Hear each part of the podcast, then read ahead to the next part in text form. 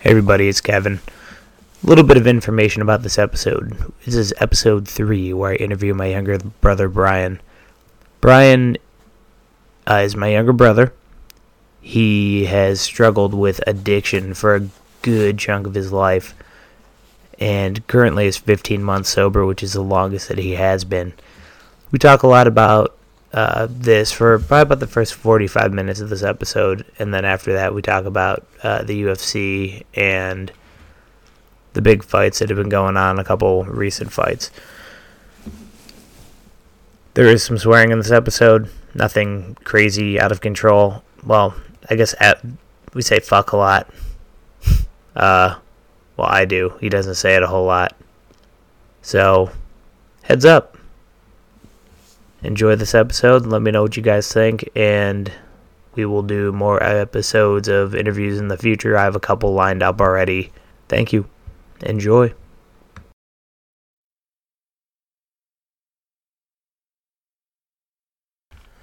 Welcome to the East Coast Blunder Podcast, episode three, with your host Kevin.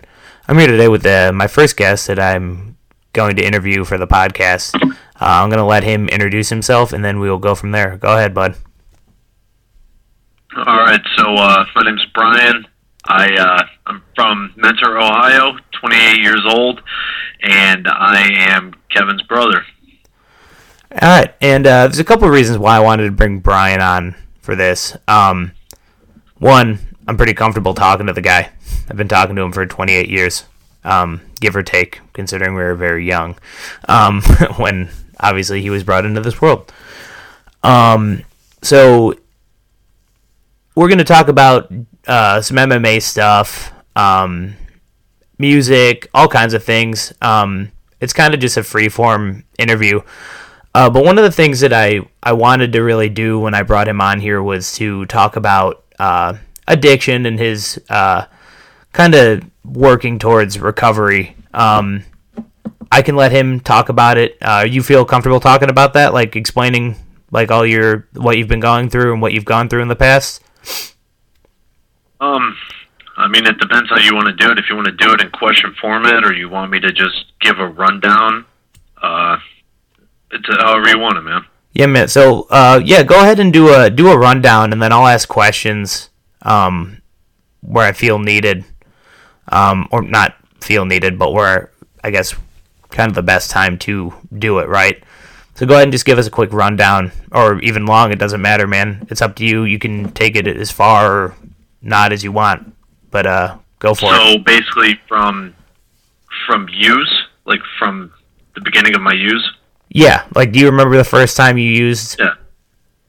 Yeah, yeah. The first time I ever was intoxicated or on anything, it was uh, what New Year's, two thousand and four, maybe. In six, I was in sixth grade. I was over my friend's house. I was at their older brother's house, and uh, I drank a bunch of wine coolers and strawberry daiquiris, and drank until I got very sick, and didn't think I ever wanted to do that again.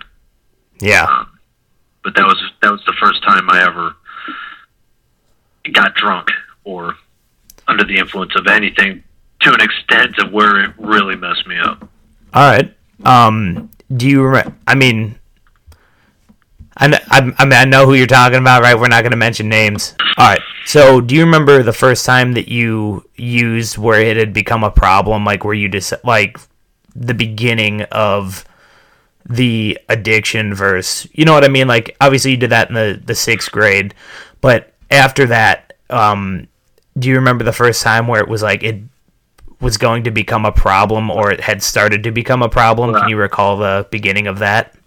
Yeah, yeah, for sure. Um, I didn't have many consequences through like high school and everything. Right. You know, I partied all through high school. I uh, was, I mean, you remember, I smoked a bunch of weed. Uh, just a huge stoner. Uh, by the time I was 15, I was taking hallucinogens, random pills, methadones, Percocets, Xanax, uh, taking a lot of acid, messing around with mushrooms, and all other types of stuff. Um, by the time I dropped out of high school, um, I was mainly drinking. I mean, I was still taking other drugs uh, pretty frequently, mainly Xanax, and drinking on top of it. So I'd just black out, and you never knew what Brian you were going to get, you know? Um, pretty much when I was 20, just right after I turned 20, I had my first uh, legal consequence. And I'd have to say that was the first thing that ever opened my eyes to uh, to where I I might actually have a problem, that there might be more to it. Just being that, you know, I was facing a felony four and an M one, and I did something I thought I'd, you know, I, I truly thought I would never do. Um, whether I was intoxicated and blacked out when it happened or not, you know, I still did something against my morals, and uh, you know, it really messed with me. And that was, I think, the first time that I went into uh, Laurelwood, which is here in, Ohio, and uh, it's like a like a rehabilitation center, pretty like a detox rehabilitation. And I'd, I'd have to say that was the first time, probably about twenty years old. Okay, yeah, I uh, I remember that. Uh, unfortunately, I remember that pretty vividly. Um, we're not going to get into it, but it was. Uh, I agree. I was really shocked when that had happened. There, I remember a lot of those times. Uh, actually, I remember when you were staying with me around that time, and uh, I do remember when you were talking about not knowing what Brian you would get. Um, you know, I remember the one time that you had come home and tried to fight me. and uh, luckily, no one got hurt in that situation. But uh, I do remember that pretty, pretty, pretty vividly. Um, I do know, um, you know, that whole thing. We know how it played out, and it was it was good, right? I mean, you, it wasn't the worst thing that could have happened along the lines of how it played out. Um, you know, do you remember um, what finally got you to get to the point where you were able to make your uh, sobriety stick? Because I know that, um, you know, I'll let you explain it, but I do know that there are multiple attempts that were kind of unsuccessful, right? Um, yeah, yeah. Let me. Uh, I'll just give a quick run through. Yeah, yeah. Um, so pretty much after that, uh, you know, a little consequence there. I kept going out. I kept using, and it developed into something worse. Um, mainly, you know, smoking crack, doing heroin, uh, and I I just fall apart really quick.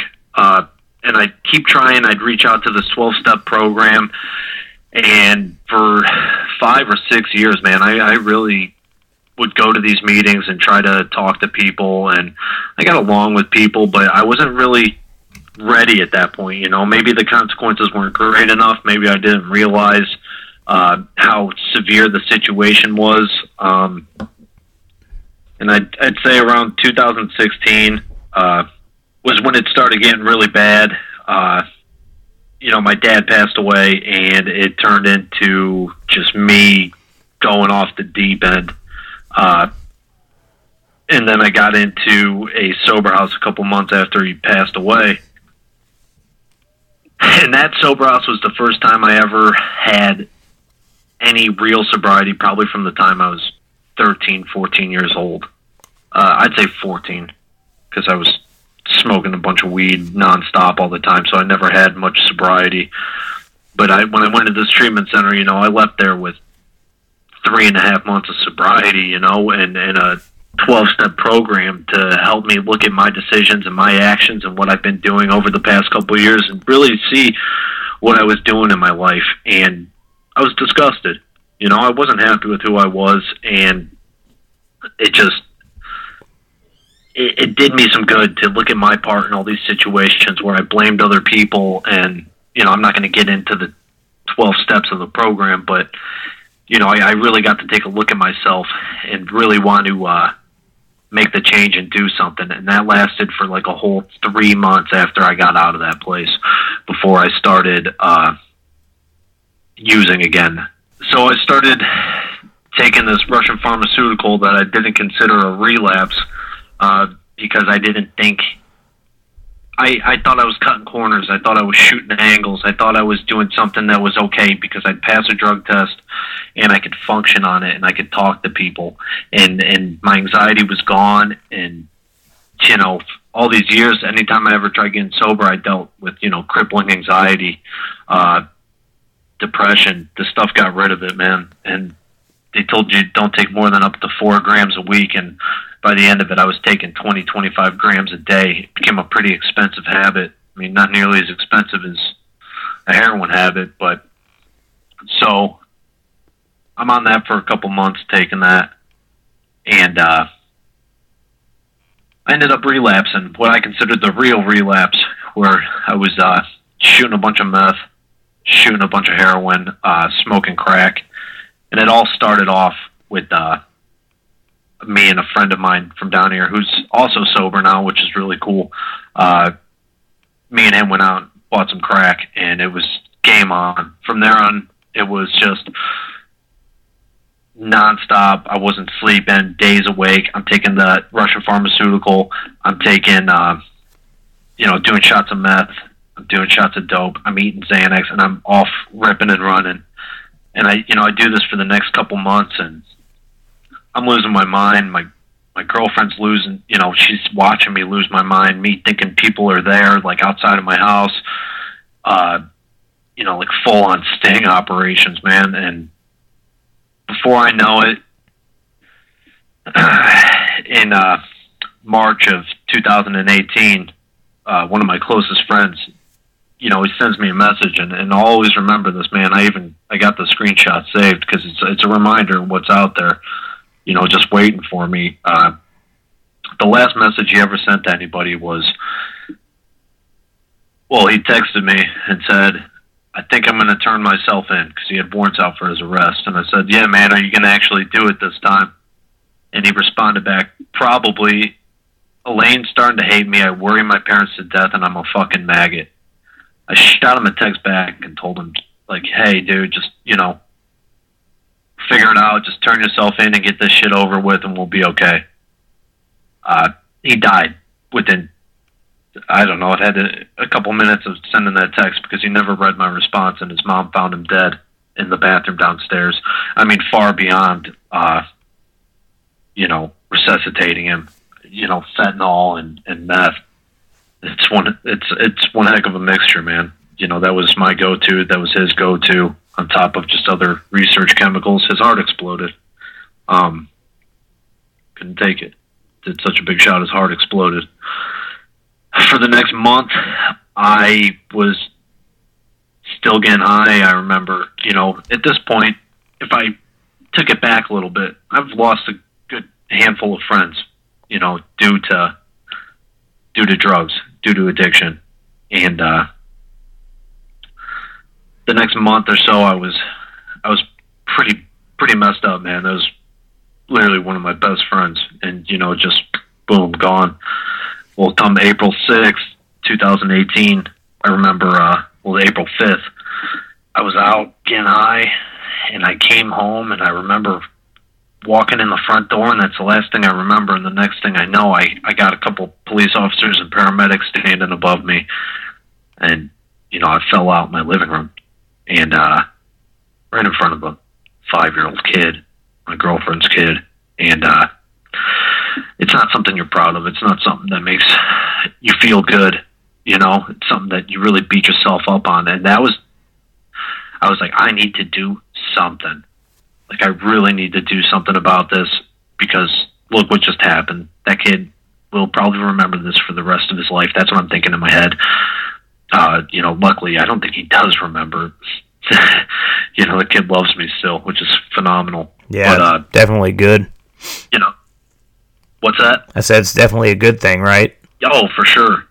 So, uh, you know, I, I reached out to some people, and uh, I met up, you know, with uh, a good buddy of mine and his family. All dabble in this program, and uh, you know, live their life by this program. And I had some people help me out the only thing is, is for these next six months, when I was telling everyone I was sober and I was working this program and, and talking and meeting these people, I kept telling all these people I was sober and I was doing the right thing. I never stopped taking that Russian pharmaceutical. Yeah. I, I always took. I was shooting that angle at all times. Right. Um, because if I didn't have it, holy crap, the withdrawal from that. Look, I've shot meth habitually. I mean, I've gone through opiate withdrawal. I've gone through benzo withdrawal. I've even had the DTS. I mean, just I've I've been through it all. Nothing in the world compared to what this stuff did to me. I mean, I'd be convulsing at the edge of my bed uh, if I didn't take it by a certain time in the morning. You know, uh, you just start hallucinating. I'd, I'd become delusional, man. Like I'd literally fall into a psychosis, and and just on top of that. So, what this stuff is is it's a it's a GABA B agonist drug, and if you don't know what that is, uh, pretty much alcohol and benzos affect your GABA receptors. It has to do like your GABA receptors have to deal with like anxiety uh, in your central nervous system. Uh, any GABA A, GABA B agonist drug or alcohol um, has like anxiolytic effects. So it calms you down. It you know gets rid of that anxiety, makes you feel good, kind of careless. You know that's what I was always looking for. Those GABA drugs, those things that made me happy. Uh, which is why I like meth so much too, because I just hit every neurotransmitter in your brain. Um, I would t- withdrawing from that was so terrible. I'd be in my my bedroom just crying, and I wouldn't know why, and I wouldn't understand, and I'd be seeing things in the corner corners of my eyes while I'm shaking, just uh, beaten down and broken. So I had to take that, and I couldn't tell nobody I was taking that. So for six months, actually, yeah, about six months, I lied about it and didn't tell anyone. Come August, uh, 2018, another super close friend of mine passed away. Uh, same thing, just fentanyl overdose, and he was gone. I used that as an excuse to then relapse again, which technically I never got sober because I was taking that that Russian pharmaceutical, um, and I was shooting a bunch of meth and a bunch of dope, eating a bunch of Xanax. When I say dope, I mean fentanyl. There's no real heroin in Ohio. Um, so I did that up until December. December 16th, I overdosed in a gas station bathroom. Uh, I remember actually that. supposed to be at a family party. Yep, I remember that. Um, yeah, it, I, I didn't hear what you said there. I said that I remember that pretty vividly. Yeah. Yeah, so I uh didn't make it to that Christmas party. and uh you know, I ended up in the hospital and this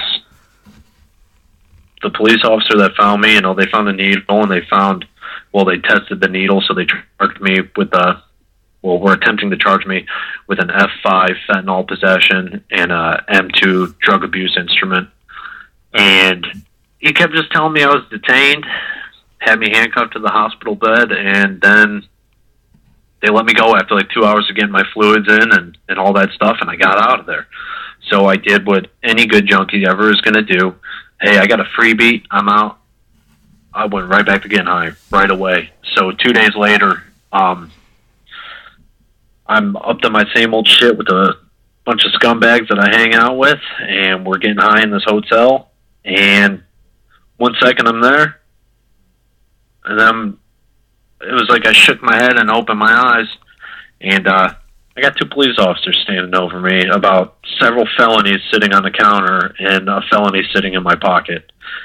And you know the, that situation, without getting into detail, you know I got super lucky that day. You know, one of the police officers who found me was super kind and uh, only charged me with an F5 methamphetamine possession. And uh, Only. so, yeah, Yeah. well, thank God, dude, because if Yeah, you yeah, had yeah. seen what else was in that hotel, man, I'd, I'd be sitting on multiple felonies. Um, I've been I've been sober since the next day. I didn't stay sober that day. I was already high, but that next day, I went into Laurelwood again. I tried to go to detox and wasn't happening. Yeah. So that Russian pharmaceutical that I thought I could never get away from, it took me three and a half months to taper down from the dosage I was taking to even somewhat be normal again.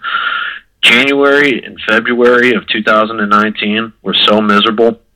I was just taking enough to not withdraw, Mhm. just to taper down. And uh dude, I, I have notebooks.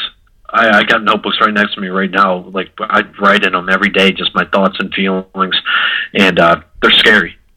They're really scary, man. I, I don't wish that upon anybody. That was probably the darkest moments of my life. But honestly, it's also probably the thing that's keeping me sober right now is remembering, you know, this is this is it. This is what's waiting for me, dude. Do I really have it? What is going out and doing something going to do for me now? You know, I made it through this withdrawal. I've I've made it. You know, I made it to my year mark in December nineteenth, two thousand nineteen. I made it a year. I'm finally feeling normal, man. That anxiety's finally away. That depression's gone. I'm laughing with people. I'm joking with people. I feel good. I'm able to talk to people in public, which is strange. You know, for me, like I've always been able to in small groups, just a couple people, but not large groups. I wasn't able to do it. You know, Yeah. here I am. You know, what's today? The thirty first, March thirty first. I'm a little over fifteen months sober, and uh, the only thing, whenever I think about getting high, just don't get me wrong, I do. Uh, well, I don't think like I plan on it, but it's a thought. It pops in my head from time to time. I have dreams, you know, but I know what's waiting for me out there. What's waiting there? crippling depression, crippling anxiety, and death. I've lost so many close friends. You know, I've I've come close to dying myself. God knows how, many times, man. Uh, the amounts of, of drugs and, and just chemicals I've put into my body all at once to just see how far I could push it, man, should could kill anybody, man. It's a it's a luck of the draw. I, I was lucky, you know. I I'm the one who's alive. Right. All those friends I got, they're all dead, man. And the one that is still alive that I used to party with, he's miserable.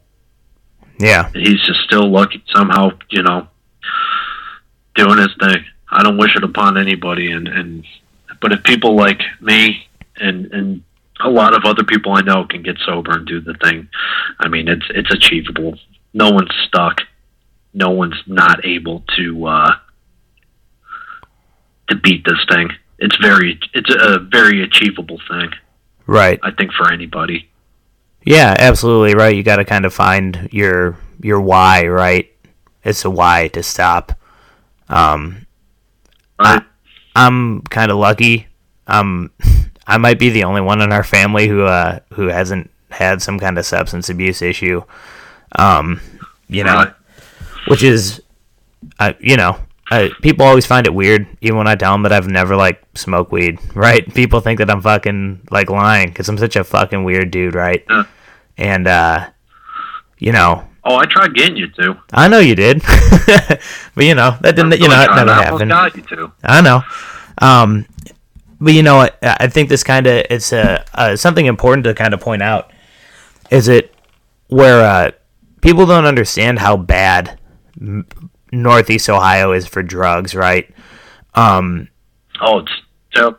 you say that you know you say that you've lost friends, right? And I, I know all those people personally, right, to some degree. Um, some more than Yeah. others.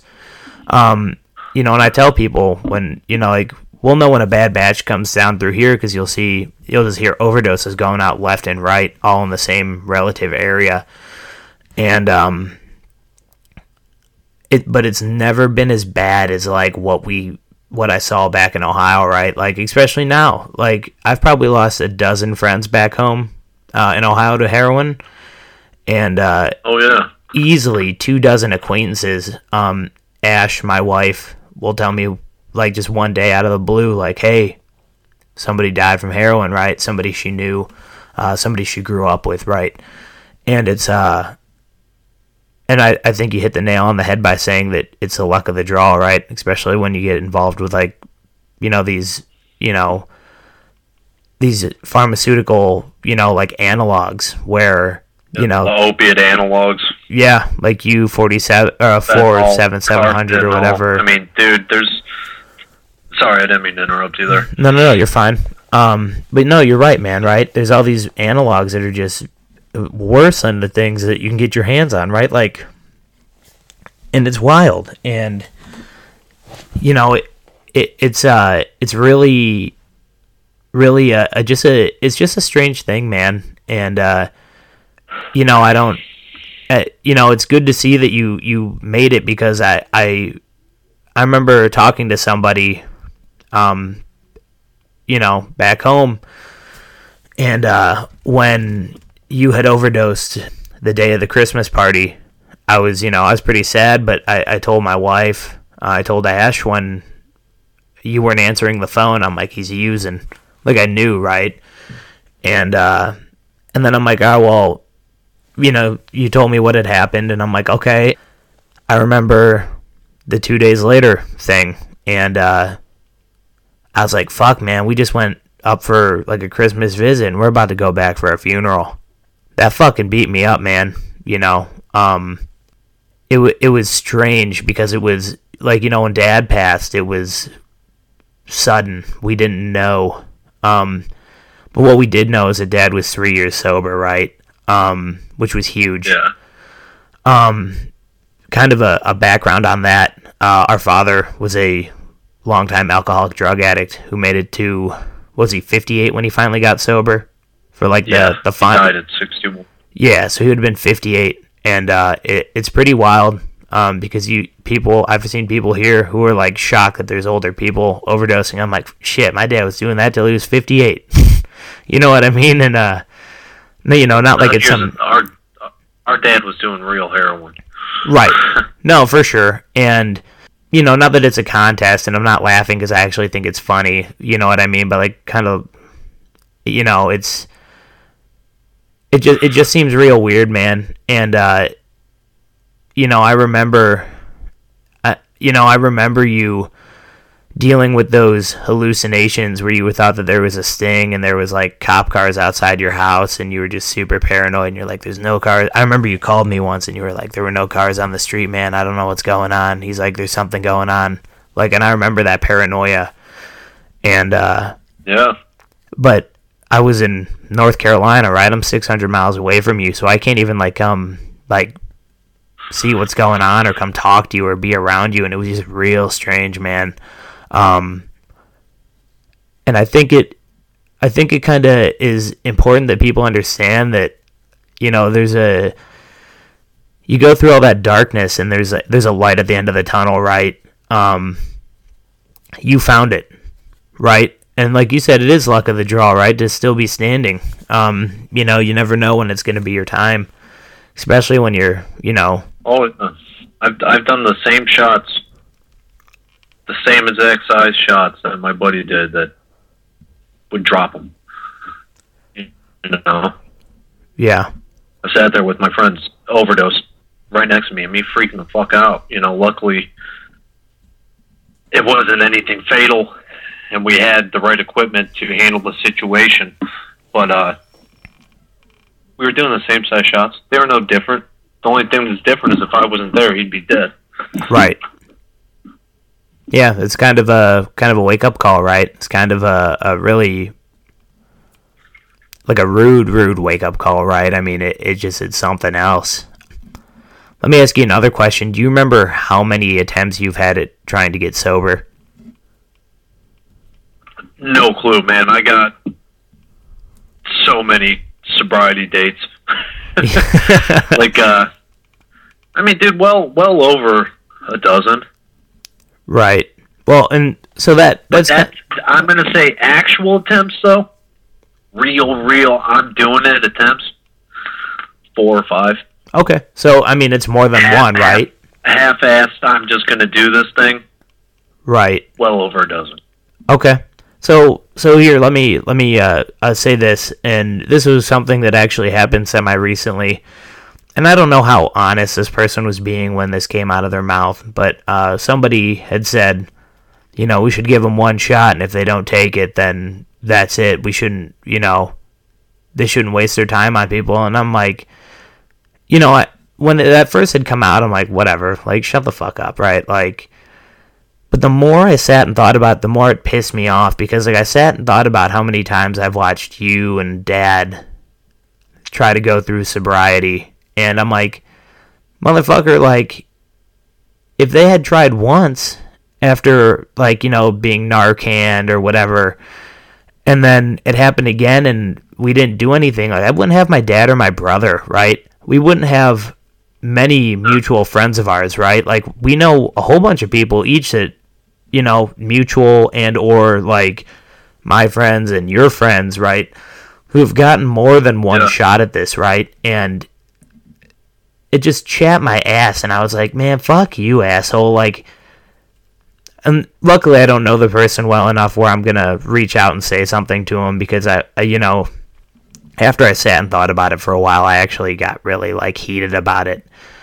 Well, let me put it this way. Yeah, yeah. Um, I'm if, if I'm, and this is hundred percent the truth, man. And in the program that I'm in, the well, I can't even say that I'm in the the program that I utilize. Uh, the other people that work this program, you know how many people I know that got it on their first try? I mean, None. honestly, got it on their first try. One. I know one guy. One guy. I'm super close with him. He's a really good guy. He's been sober for a couple of years now. But look, man, I know guys that have failed miserably in and out of the program for years. That got 10 years now. yeah, That got 15 years sober. You know, guys that got five or six years, but for the first 10 years of AA or whatever program they were in, they're screwing up left and right, man. It's a, it's not something that bam, you just got it like that. You got to work on yourself. You got to work on becoming a different person. You got to, um, you know, really, really take a look at yourself. And when those people who really want to quit, too, they really do want to quit. But it ain't easy to look at yourself in the mirror when you've done all these terrible things, man. And look, you may not think stealing from Home Depot and and you know boosting from Home Depot and then returning with receipts is, is a bad thing to get some cash for dope. But dude, these people are out there robbing their grandparents. These people are out there uh, robbing family members, stealing cars. These people are out there taking money out of people's purses. Uh, those people, come on. You're you're going to tell me that guy when he's sober he wants to look at that and he's going to go, "Oh, well this is this is phenomenal. I'm so happy that I did this and I do not feel bad about it at all." No, man, that's the last stuff you want to look at because you're disgusted with yourself. Sometimes when you're in that situation, you know, I uh I I totally get it. I totally get why people relapse and I totally get why people don't uh get it on their first shot, man. So some people finally take that look at themselves, see who they were, and get so fucking disgusted. The only way they know how to handle that is to go out and get high because no one taught them the right way and what to do in that situation. So that guy's an idiot. Yeah, no, I agree with you. Um, and it could just be because they're not, they've never been in this situation where they have to see this, right? Um, you know, we're we're lucky at the place that I work at. Uh, we work really close with a, uh, you know, a recovery program, and you know they offer up uh, services to these people um, following you know, an overdose or, you know, something along those lines.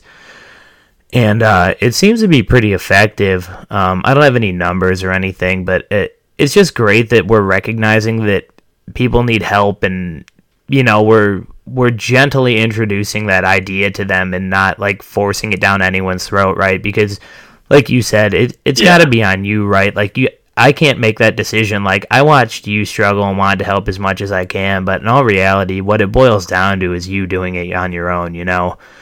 Um That's a hundred percent correct. Uh, in fact, Aunt Kathy brought up to me that uh, when me and Dad were staying together in, uh, you know, right right before he died, when we were living in Painesville, there, uh, Aunt Kathy asked Dad why, uh, you know, why why hasn't Dad helped me out? And Dad's response to her was, "He's only going to do it if he wants to do it." And that's hundred percent correct. right. You know, it, it's all on you. And as far as pushing it on people, you can't push nothing on nobody, man. You push me, I push back. And let's be honest, when you're using, when you're that mentally unstable, and I'll say that most people that are addicted to drugs are not mentally sane, man. Well, they're sane, but they're not mentally stable. Uh, especially me, you know. Uh, especially most people. When the guy comes around and he's pushing Jesus down your throat, uh uh bud, back up. You can't approach somebody and push Jesus down their throat. You can't push God down people's throats. What most most people don't don't handle those situations well. And I, you know, I have nothing against that. I have nothing against people who believe in Jesus. I have no nothing against people who believe in religion. I think it's a phenomenal thing that helps people. Um, but you can't push that down people's throats. That pushes people away. And it's the same thing with recovery. Right. Do you uh, do you think that? And this isn't this isn't uh, this is just a, a question for uh, in your opinion, right? This isn't like set in stone. But do you believe that the the twelve step program is kind of the like the best way of going through recovery, or do you think there's other options out there that people could do to recover? Now, as far as twelve step programs, uh, there's so many of them. Uh, but and this is going to be my personal opinion. Uh, Alcoholics Anonymous has saved more people's life than any other 12 step program, and that's factual. Factual. I know this. I've been to NA, man. I've been to HA meetings. I just spoke at an HA meeting not too long ago. Look, I'm telling you, here's what I learned. At, you know, I, I you know, and I shouldn't even be saying that, man. They they all work if you work it. They do. Right. But the the fellowship that that has, the people there, the, the how understanding they are, how willing they are to reach out and help people, man. I'm I'm telling you, in my opinion, that's that's what I think. Uh, you know, I I choose which 12 step program I see work for more people than any other 12 step program, and I'm not going to say the name again, but you, you know what I think. Yeah, yeah. I, I think there's other options. I think there's people out there who uh, who can do it without a program. There's weird people out there, man. Yeah. There's uh, me personally. No, man. I need some structure. I need to. I need to know how to be an adult. I need to, you know, learn how to be a functioning human being. And and a twelve step program is what got me to that point. But dude, I know I know plenty of people who just stopped. Yeah. I really, I really do, man and and I don't suggest it because of what I've seen. Yeah, even you what know, you've been through, right? It, I mean, the withdrawals yeah. and all that. Yeah, my personal experience, man. I and other people I know. Look, man, I just I wouldn't risk it. I wouldn't risk it. I, I would I would work a twelve step program. Yeah, I think that's pretty uh, sound advice. Again, not something that I've personally had to deal with, but again, seeing the people have gone through it, right? Dad, uh, you know, da- some of Dad's friends, right? Obviously, uh, we're not saying names, but y- you know, a couple of them, right? And it's it's great to see, and it's great to see, you know, you and some other mutual friends who've gone through that program, and you know, you know, are getting their stuff together. You know, it's it's it's just great to see, man, because you know, some people don't really know the struggle. You know, I, I don't know. It's uh, it's just really good to see. It makes me happy. Yeah. Um. You know, if there's a anything else I could say about it, look, you you're gonna do what you want to do, and if you don't want to get clean, you're not gonna get clean. But if you want to get clean, there's a way to do so. Um. Some people are going to be full of themselves, man. Some people think that they have all the answers and they can give them to you. No one's got all the answers. Not a single person on this planet has all the answers. In fact, the guy who thinks he has all the answers needs more questions answered than anybody because right. he's that full of himself. You know what I mean? Like, yeah. you gotta, you gotta, you gotta understand. Like, nobody knows everything. No one's better than you. You're better than nobody. We're all the same. We're all humans, man. It doesn't matter uh, race, sex, religious you know, back background. It doesn't matter what it is, man. We're all the same. Everybody's the same. I know this for a fact. I see it daily, and uh, you know, the people that feel different are the people that are holding us back. Yeah, most definitely, and I think it's something that's something to be said about uh, you know, submitting to your ego and uh, kind of letting that go, right? I think that pertains to almost anything in life, right? I mean, the second you oh, stop yeah. attempting to learn or work on something because you think you're the greatest at it or you have all the answers is when you truly need to kind of let that go to learn more, right? You oh, yeah. kind of see that in everything. I mean, I'm sure you when you know, when you started doing jujitsu, right? Probably, probably had. Uh, Yeah. There's a little bit of humble pie you got to eat, right? I mean, I've known that for Oh yeah. Shit nine years now. you know what I mean? Oh yeah. So it's and you know, there's times where you think that you're getting ahead, um, where you think you're getting ahead and you think that you're the best at doing something, and then it doesn't work, right? And then somebody fucking destroys you, and you're like, Yeah. oh, fuck, you know? Um, Yeah, man, and and that that that does um work its way in every aspect. The the people with the big egos, man, that ego comes down someday.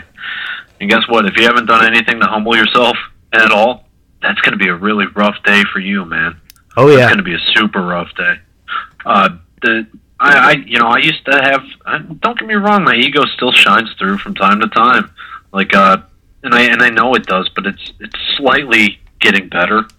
You know, um, being being you see the people that are most free, the people that are the most accepting and understanding and just compassionate people, are the more humble people. You know, right, the, the guy that knows he's going to lose, man. The guy that understands, like, hey, you know, I lost. Let me take a step back and learn from this. Hey, show me that. What were you doing there? Get that wisdom passed down to you. Because, I mean, wisdom, you know, knowledge and wisdom are two different things. You can have the knowledge on how to do something and still not do it right, that wisdom is knowing to to utilize that knowledge in that way, and that goes in every form of life, man, and especially jujitsu, man. Like there's plenty of knowledge, man. I can I can tell you what I'm looking at all day, but am I going to fundamentally put it all together? No. right.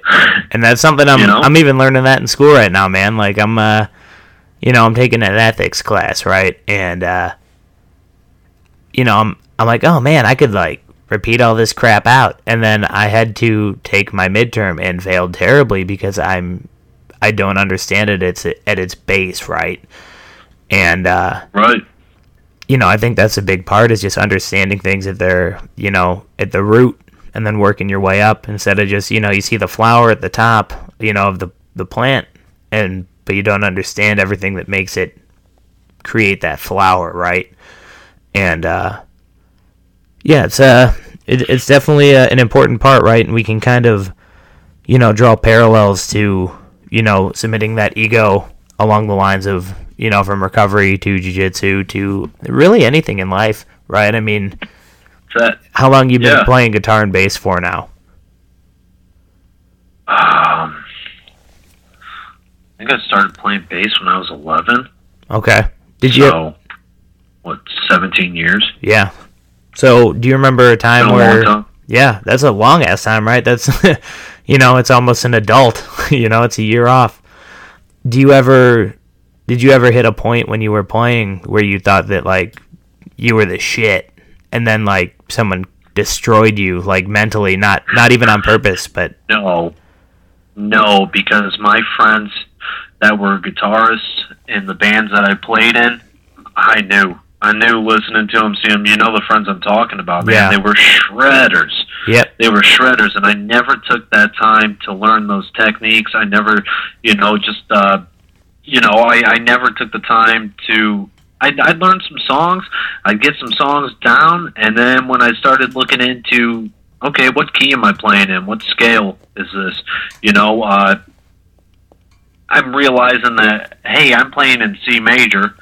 You know, I remember a friend of ours, both of ours, uh, taught me slight bit of music theory. I did a little couple Well, you can lessons you with can them. uh, you can definitely say their name, right? They're C not major and A minor. I'm sitting there, and I've known it. I've known it for several years. I just didn't know the name to it. You know. Yeah, no. Go ahead and say go ahead and say his name because this is a, doesn't have anything to do with any you know uh, any sobriety Oh thing yeah, or anything Brian, like that. Brian, Montgomery. Yeah. Oh yeah.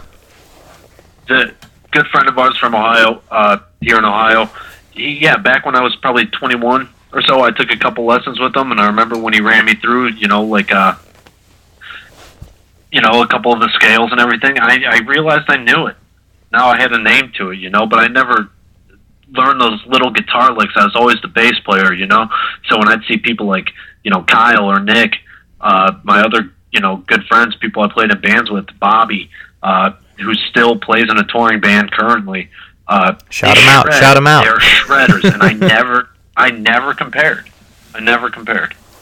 Yeah, uh, that's fair. Um, but yeah, man, it's uh, you know, it, it, I think those are just kind of a good lessons to take away, right? Uh, finding the that just the fundamentals in anything it can take you, you know, miles.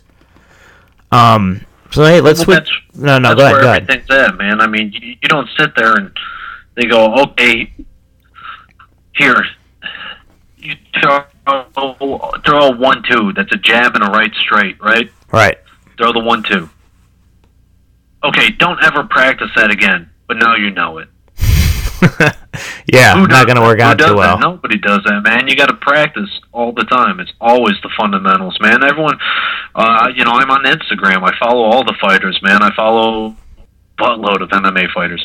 They're sitting there, and when they're hitting the bag, dude, they're doing the fundamentals over and over and over. Yep. You know, one two, one two, practicing hooks, practicing uppercuts, going in, practicing throwing the elbow, over and over and over and over, because that's how you need to learn it, man. You don't learn it by watching someone do it once and that's it.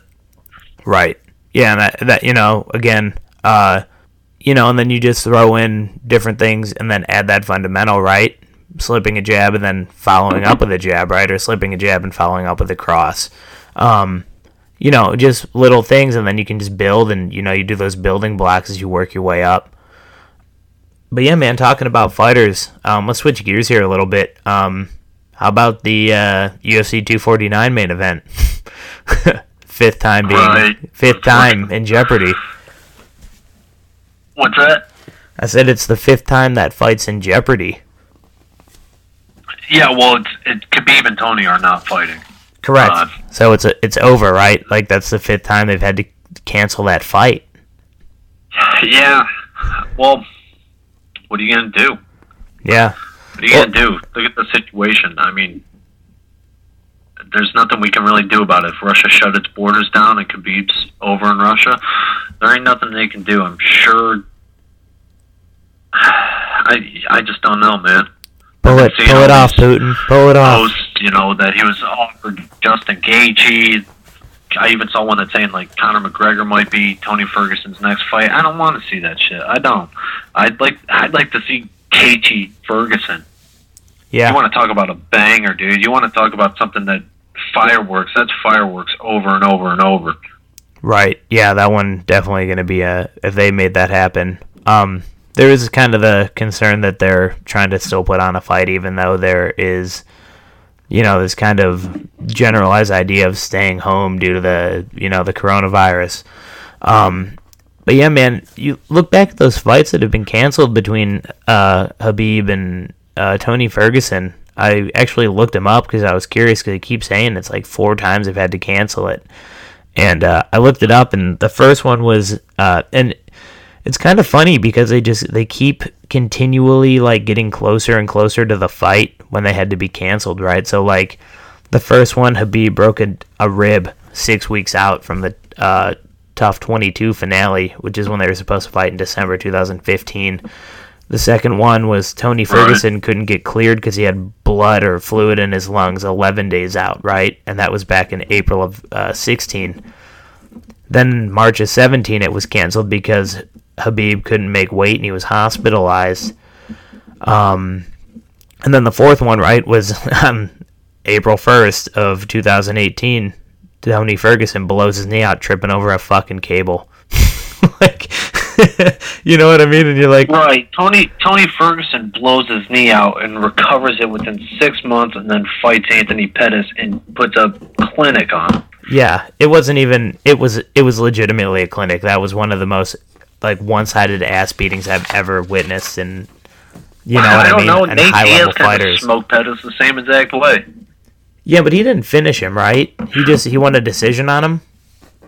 Uh, Well, uh, Diaz won a decision, but the only reason the Pettis Ferguson fight stopped is because Pettis broke his hand, and his coach, uh, Roufus, uh, Duke Roufus, he called it off.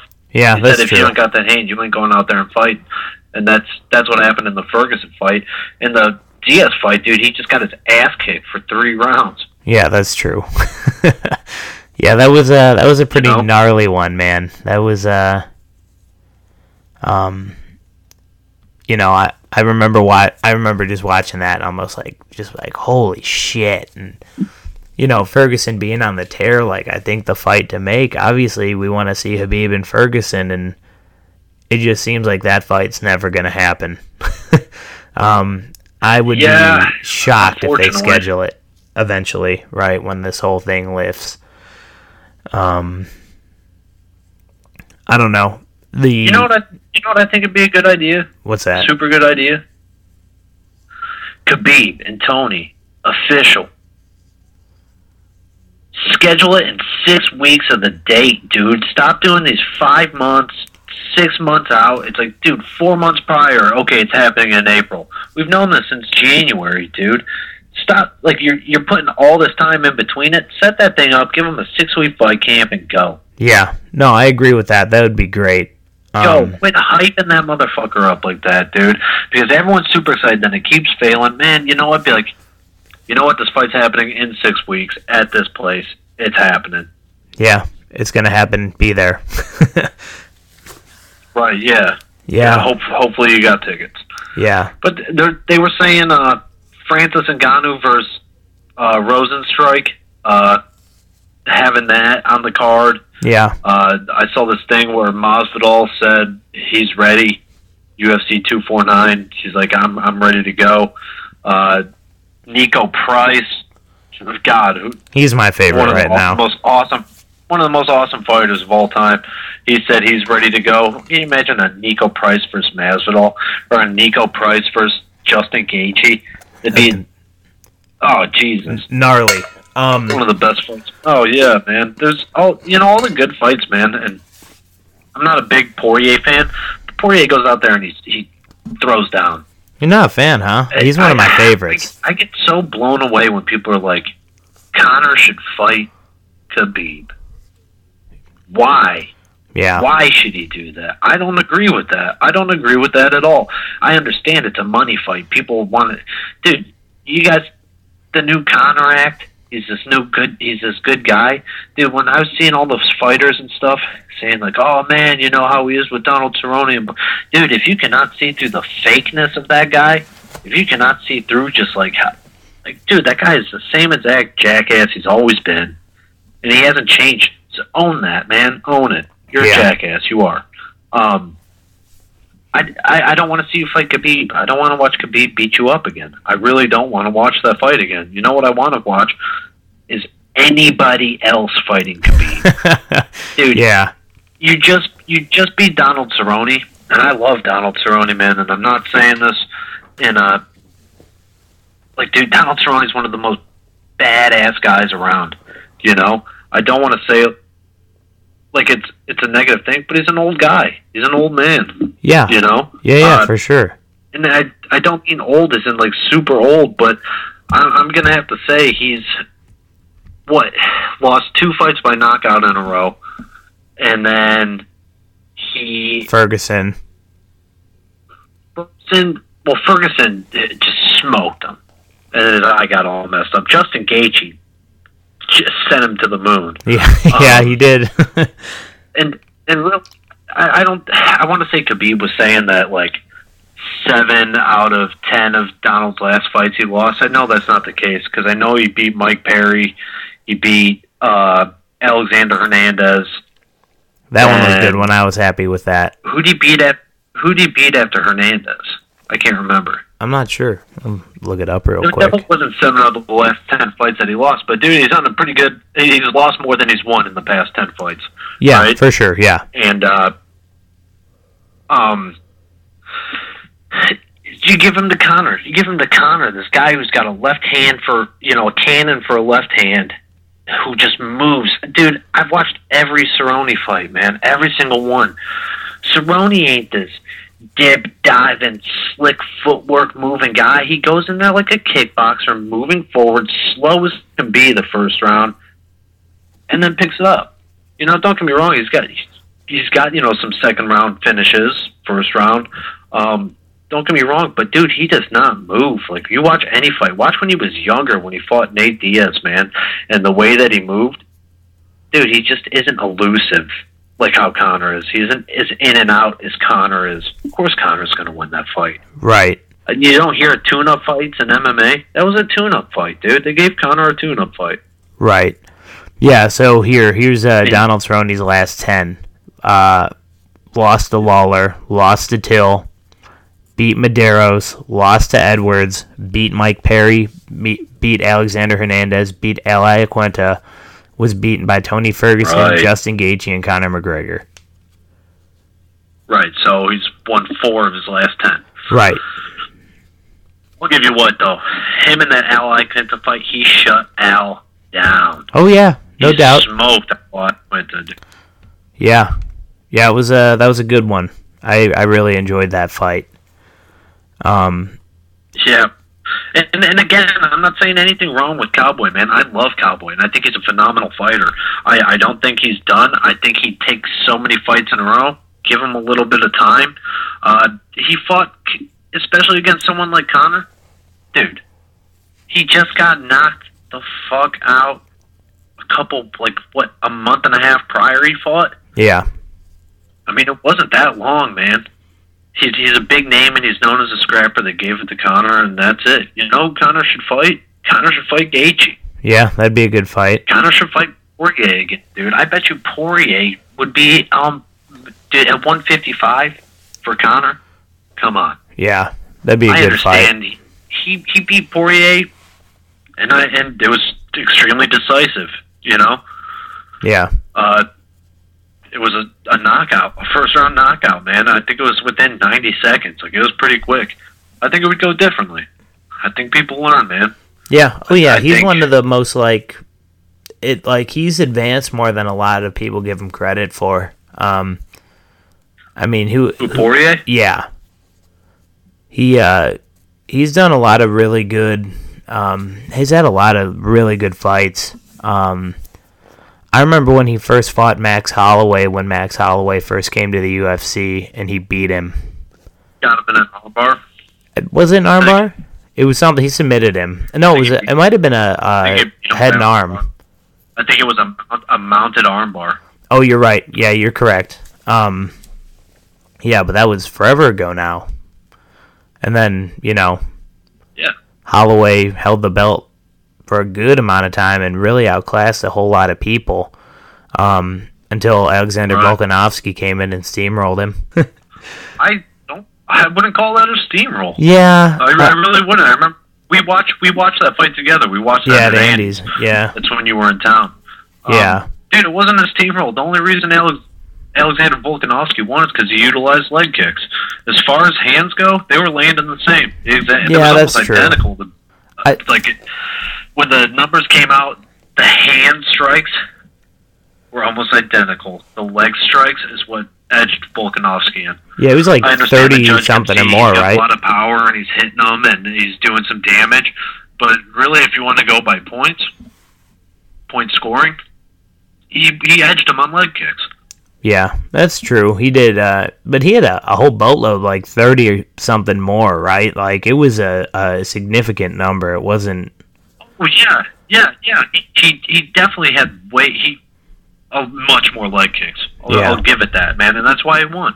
Yeah, And Holloway didn't utilize leg kicks in the same way. If if Holloway was throwing the same leg kicks back at him, you could have seen a draw.